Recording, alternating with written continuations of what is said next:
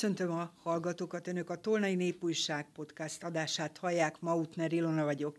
Vendégem dr. Vörös Géza Szexárdi agrármérnök.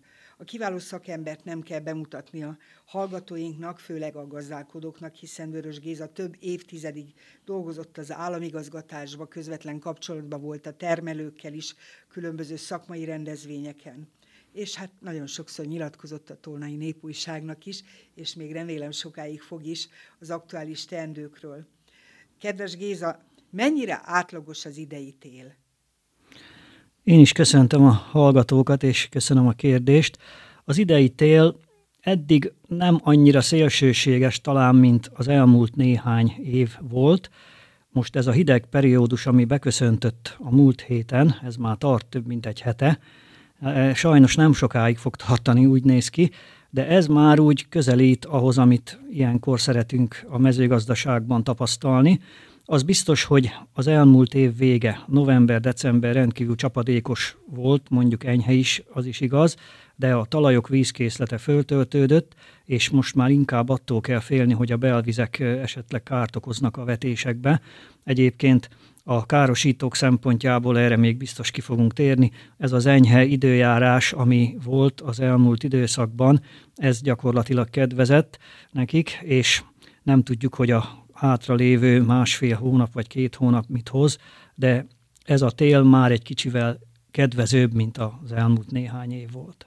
Mint a tavalyi volt. Mennyit változott a növényvédelem, a növényvédőszereknek a használata az elmúlt évtizedek alatt? Nagyon sokat változott, és azt mondom, hogy nem előnyére, ugyanis a humán egészségügyi, humán toxikológiai vizsgálatok olyan megjegyzéseket és olyan eredményeket hoztak, amelyek a vegyszerek betiltását, visszavonását, mérséklését eredményezte, és az Európai Uniónak van olyan lobbia, amely kimondottan kémiai növényvédelem ellenes. Ezek az intézkedések sok olyan nélkülözhetetlen készítményt, akár rovarölőszert, gombaölőszert vagy gyomírtószert eltüntettek a palettáról, amit a termelők nagyon szerettek, nagyon szívesen alkalmaztak, és ezek hiányában egyre nehezebb megoldani azokat a növényvédelmi gondokat, amelyek jelenkeznek a fölmelegedés és a károsítók szaporodása, illetve új fajok megjelenése miatt, amelyekkel ezután csak még több bajunk lesz, és sajnos ez a folyamat úgy néz ki nem visszafordítható. Ugye arra hivatkoznak, hogy éppen az emberek egészsége miatt, tehát hogy rákot okoznak bizonyos vegyszerek. Hát itt a glifozát példája, ami most már nem is tudom, évek óta vita téma ugye az Unióban is, hogy engedélyezzék, vagy nem, most újabb haladékot kapott, úgy tudom. Igen, újabb tíz éves haladékot kapott, de ezek a vizsgálatok el kell mondjuk, hogy nem teljesen megalapozottak, és tudományos szempontból igencsak megkérdőjelezhetőek. Most minden olyan tulajdonságát annak a növényvédőszernek kárára felsorolnak, ami gyakorlatilag nem bizonyított, és nem tudják a való életből hozni azokat a példákat, amelyek ennek a, az eltüntetésére ö, jogosítanák. Ezért inkább azt mondják, hogy veszély alapú a rendszer nem kockázat alapú, mint a régi volt, és ezért inkább azokat nem használjuk, és próbálják erőltetni a biológiai növényvédelmet, ami nagyon szépen hangzik, mert ugye a károsítókat a saját természetes ellenségeikkel pusztítanánk el, de ezek annyira drágák és olyan nehezen alkalmazhatók, a környezet azonnal reagál ezekre a kis mikroszervezetekben bekövetkezett változásokra, és hamar elpusztítja őket, nem gazdaságos az alkalmazásuk sajnos. Gazdáktól hallottam, hogy, hogy például a glifozátnak a pótlására olyan vegyszereket kell használni, amit sokkal többet kell kijutatni ahhoz, hogy hatékonyak legyenek. Tehát valóban ez drágább is, de hogyha többet permeteznek még a gyengébb hatásfokú készítményekből is, akkor az se biztos, hogy annyira egészséges. Pontosan, ugye amikor a glifozát 1970-es évek elején ö, került forgalomba, azóta használjuk rendkívül eredményesen és nélkülözhetetlen módon a mezőgazdaságba. Nem tudták még egyértelműen kimutatni ezeknek a káros hatását, akár teratogén, karcinogén hatását, és ezért ugye nagyon sok tagállam nem tűrte vagy nem engedte ennek a betiltását, ahol főleg ugye ezek a melegkedvelő gyomok vannak a déli országokban, és ezért kapott még haladékot. Reméljük, hogy, hogy megmarad a gazdák számára ez a lehetőség az elmúlt évtizedek során mennyit változott a talaj megmunkálása. Gondolok itt arra, hogy nagyon sok szakember hangoztatja azt, hogy a, a szántás, különösen a mély szántás az nem tesz jót a talajnak. Önnek mi a véleménye erről? Nagyon sokat változott a talajművelés is, ugye most az okszerű talajművelés, a minimum tillage, illetve a szántás nélküli talajművelés terjed el egyes iskolák szempontjából, hát Németországból származik ez, a, ez a, az ötlet, és sajnos a magyar gazdálkodók nagy része is hajlamos arra, hogy ne gondoljon a növényvédelmi hatásokra, amit ezzel okozunk, mert ez növényvédelmi szempontból a legrosszabb, amit el tudunk érni. Ennyi kukoricamoly, ennyi mezei rákcsáló, ennyi fuzárium, ennyi olyan talajban telelő talajlakó kártevő sem szaporodott el az utóbbi időben, a szántások jelenlétével, mint az után. Tehát, ha mikor a szántást megszüntettük, illetve a szántás nélküli gazdálkodást folytatjuk, nem bírunk ezekkel a károsítókkal. Itt a mezei pocok helyzet is ugrásszerűen fölfutott, a száraz telek, ugye a klímaváltozás ezt még inkább elősegítette, és így a természetes elhullás, ugye mert betegségek nem támadják meg a, a száraz időben ezeket a túlszaporodott rákcsálókat, ezeknek a járatait a szántással nem zúztuk szét, nem pusztítottuk el, de nem csak a mezei rákcsálókat vennénk ide, hanem a hangyákat is például. Azt is ugye a vegetációs időszakban rengeteget szenvedünk a hangyák pusztításától, szinte nincs olyan növény, gyümölcs, zöldség, amit ne pusztítanának, ne rágnának meg. Hát meg a poloskák. Igen, hát a poloskák az meg szintén a száraz éghajlat, a meleg melegebbre forduló éghajlat és a behurcolás miatt lett nagyon veszélyes. Ugye azt tudjuk, hogy a poloskákat is a szállítóeszközökkel, csomagolóanyagokkal, terményekkel, szaporítóanyagokkal, zöldségnövények, gyümölcsládákon hozták be ide, és utána már megtalálja a feltételeket a szaporodásához, életmódjához, rendkívül gyorsan elterjedtek, és a legnagyobb gond az, hogy a természetes ellenségeit viszont nem húzoltuk be vele együtt, ezért nincs olyan ellensége, mint az őshonos fajoknak, amit azért nagyjából szabályoznak ezek az ellenségek. Itt van például a dióburok fúrólégy, amelyekkel néhány éve ismerkedtünk meg, hogy így mondjuk, és az szint a teljes diótermést el tudja pusztítani védekezés hiányában. Hát itt is nagyon sok olyan technológiai fejlesztésre van még szükség, ami ezeknek az új károsítóknak a leküzdését eredményezi.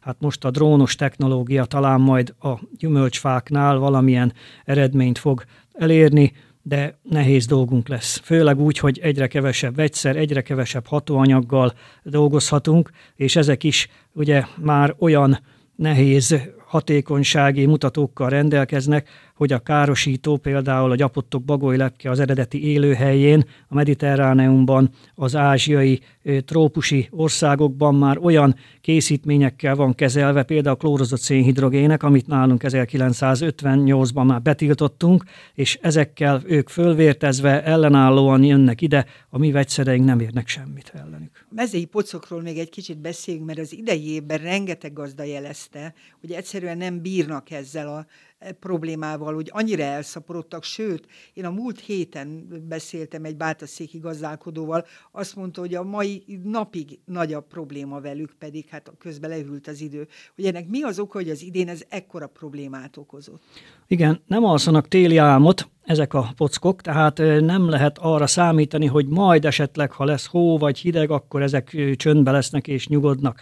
Sajnos a szaporodási rátájuk nagyon gyors, 21 nap vemhességi idejük van, gyakorlatilag 21 nap múlva már ismét ivaréretté válnak, és évente több generáció is lefut.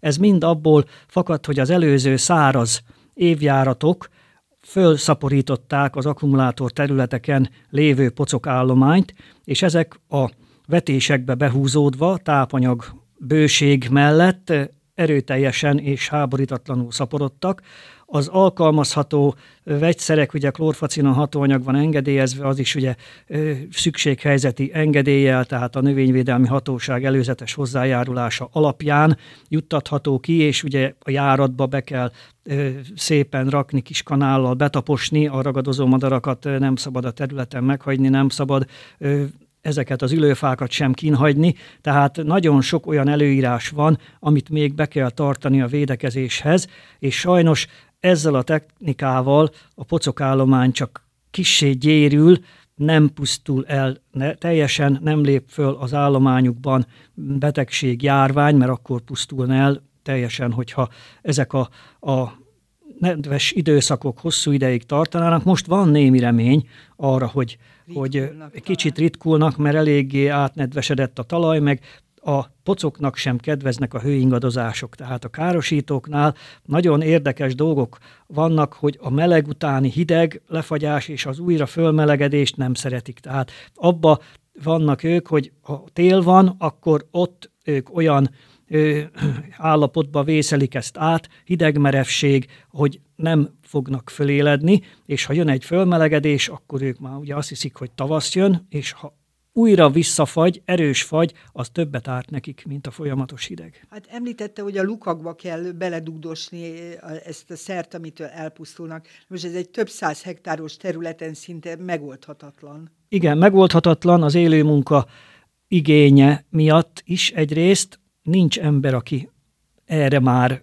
alkalmazható lenne, viszont hogyha nem így csinálják, akkor nagyon súlyos környezetvédelmi szabálytalanság, illetve ö, károsítás történhet a ragadozó madarak és a vadak szempontjából, mert ugye ezt elfogyasztva, azok is másodlagosan például a ragadozó madár a pocok elfogyasztása után is elpusztulhat, és ezért rendkívüli módon figyelni kell ezekre a munkákra, ezért is van ilyen szigorú feltétele az alkalmazásuknak.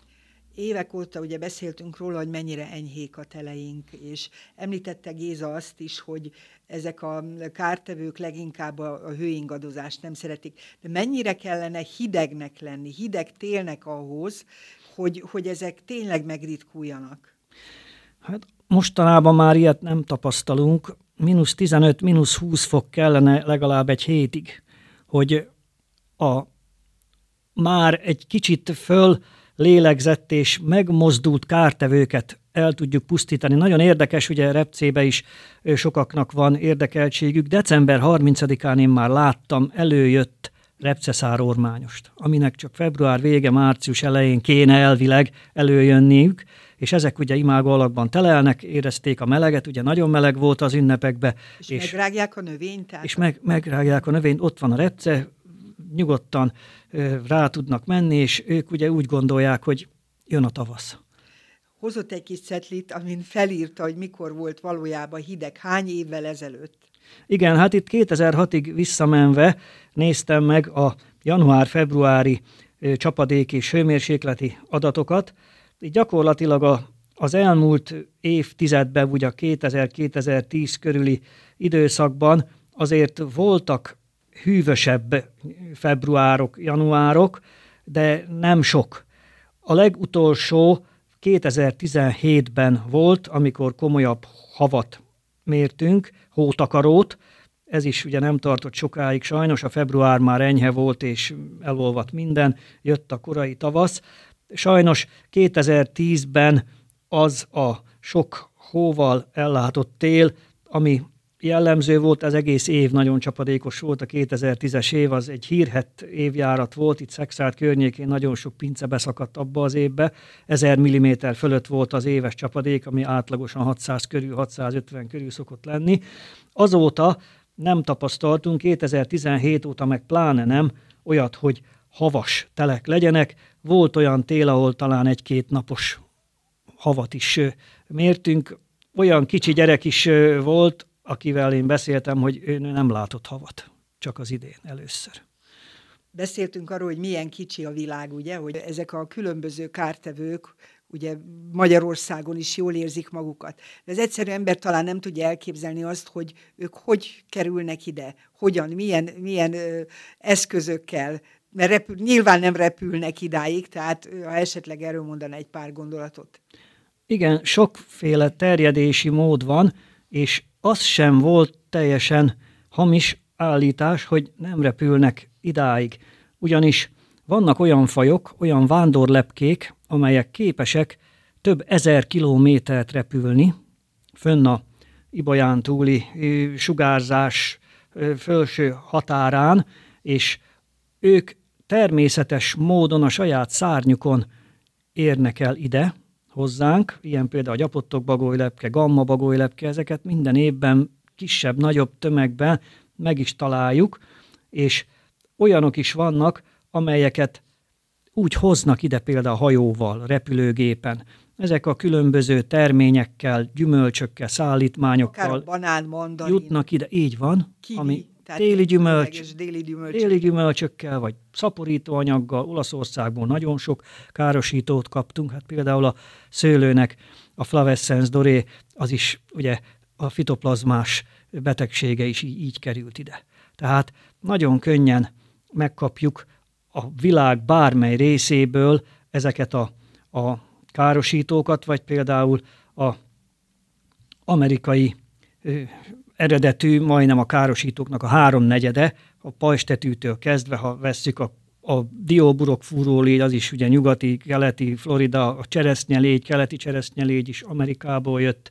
Tehát nagyon sok olyan károsítónk van, de a másik földrészről is jöhet, Ázsiából is, például a Drosophila Suzuki, ugye, amelyik a, a, kis muslica, ami nagyon sok kárt fog csinálni még itt Magyarországon, és sajnos a szőlősök sem lehetnek nyugodtak itt ugye Szexárd környékén, ez nagyon problémás lehet, mert ezek a, a gyümölcslegyek, ezek a kis muslicák, ugye ecetesítik a szőlőt éréskor, és ugye annak az illósodása, ecetesedése a szüretre bizony nem elhanyagolható mértékben. Megszabadulni nem lehet ezektől a kártevőktől, amelyik ide szoktak? Sajnos nincs, mivel nagy részüket nagyon nehéz elpusztítani, például itt ezt a Drosophila Suzuki nevű kis muslicát, mert a éréskor károsít. Tehát ott meg az érés idején nincs olyan rovarölőszer, amit be lehetne oda Hát jól érzik magukat, vetni. itt gondolom, aztán befészkelték. Jól érzik magukat, nagyon jó a klíma, nincs természetes ellenség, ez nagyon sokat számít,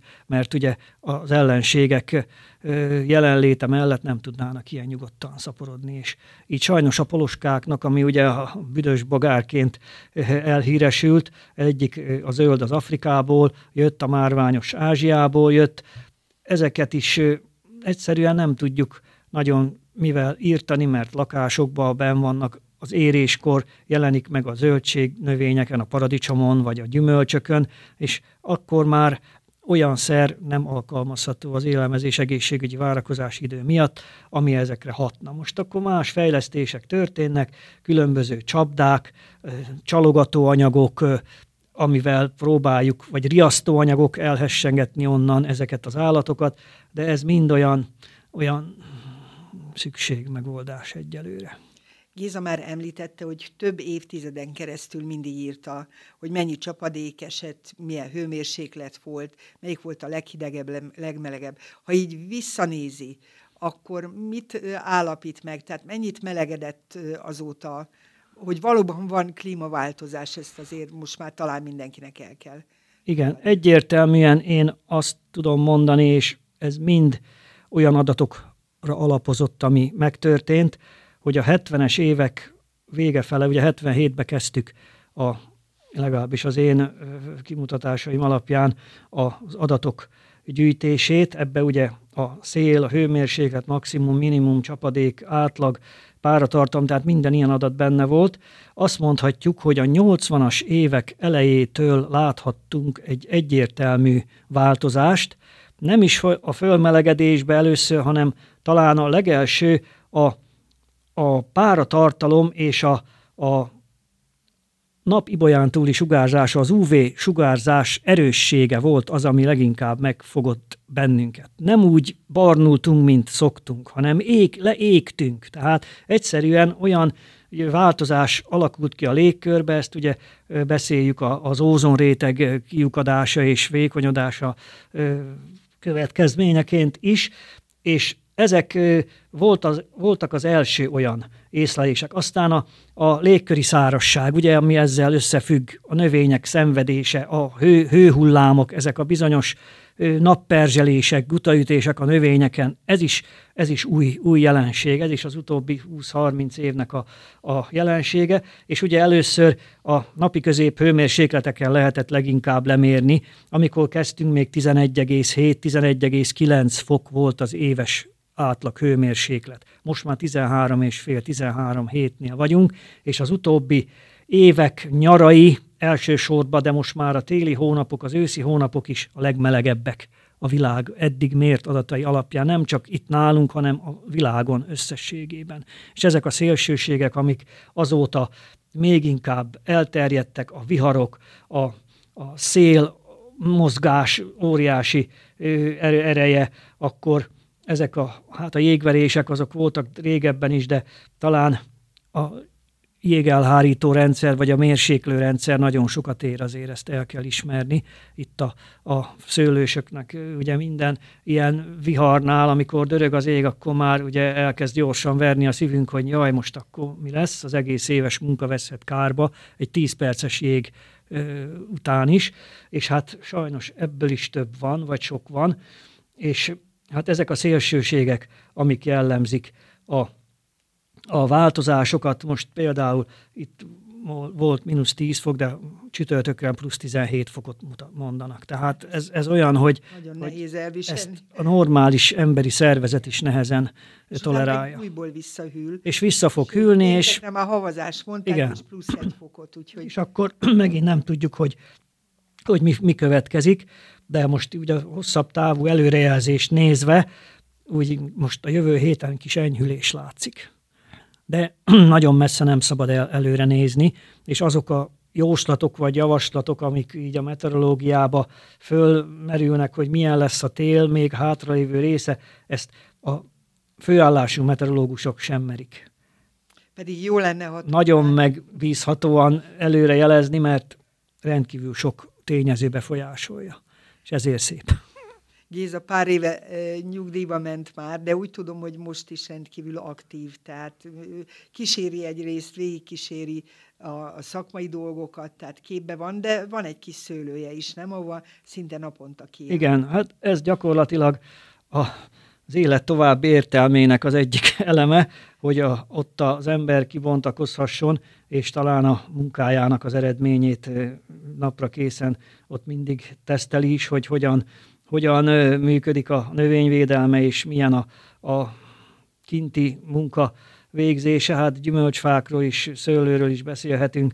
Nem könnyű most már ezekkel a lehetőségekkel együtt ott mindenféle veszélyhelyzetet elkerülni kinna a területen, mert tényleg nehezebbé vált, és kisebb lehetőség van. Mondjuk én még az egyes kategóriás szereket is elérhetem, de ott is egyre fogynak a lehetőségek, és a kistermelőknél meg nagyon sok olyan hatóanyagot kivontak, ami, ami nélkül eddig nem tudtuk megoldani, és ezután is nagyon kíváncsi vagyok, hogy mivel lehet pótolni, mert a helyettesítő szerek azok mégsem olyanok. Kérnek még tanácsot, megkeresik önt? Igen, kérnek még, nem csak a kistermelők, nagyobb termelők is, szakmai kollégák is. Én ugyan nem veszek részt ilyen hivatásos szaktanácsadási ö, szerződésekkel, de azért úgy sokszor küldenek képet, mondjam meg, hogy mi határozzam meg, melyik rovar, vagy mit látunk a képen, esetleg fontos-e, nehéz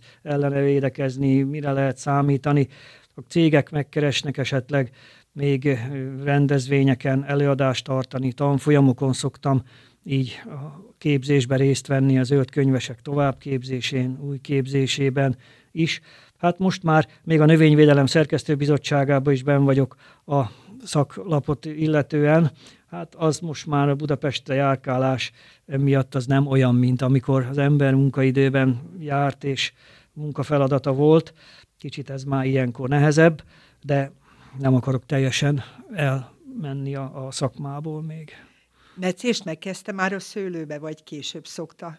Nem, nem kezdtem meg. Most tavaly volt olyan élményünk többeknek ott a környéken, hogy előjöttek éjszaka azok a bagolylepke hernyók, amelyek a rügyet pusztították, és azoknál, ahol nagyon szép volt a szőlő, rendben volt, szépen volt metszve, mint nálam is, ott sokkal nagyobb kárt tettek, mint akik később kezdték el, és eléggé zsumbujos ö, vesszőket hagytak, úgyhogy nem sietem el a metszést. Mindig tanul az ember, igaz? Nem lehet tudni, hogy még mi jön, és milyen károsítónak fog ez kedvezni, ami alattomosan esetleg lerágja a rügyeket, mert tavaly volt, aki éjjel védekezett, annyira ö, rossz volt a helyzet. Köszönöm a beszélgetést. Kedves hallgatók, Köszönöm. Önök dr. Vörös Géza agrárszakmérnököt hallották.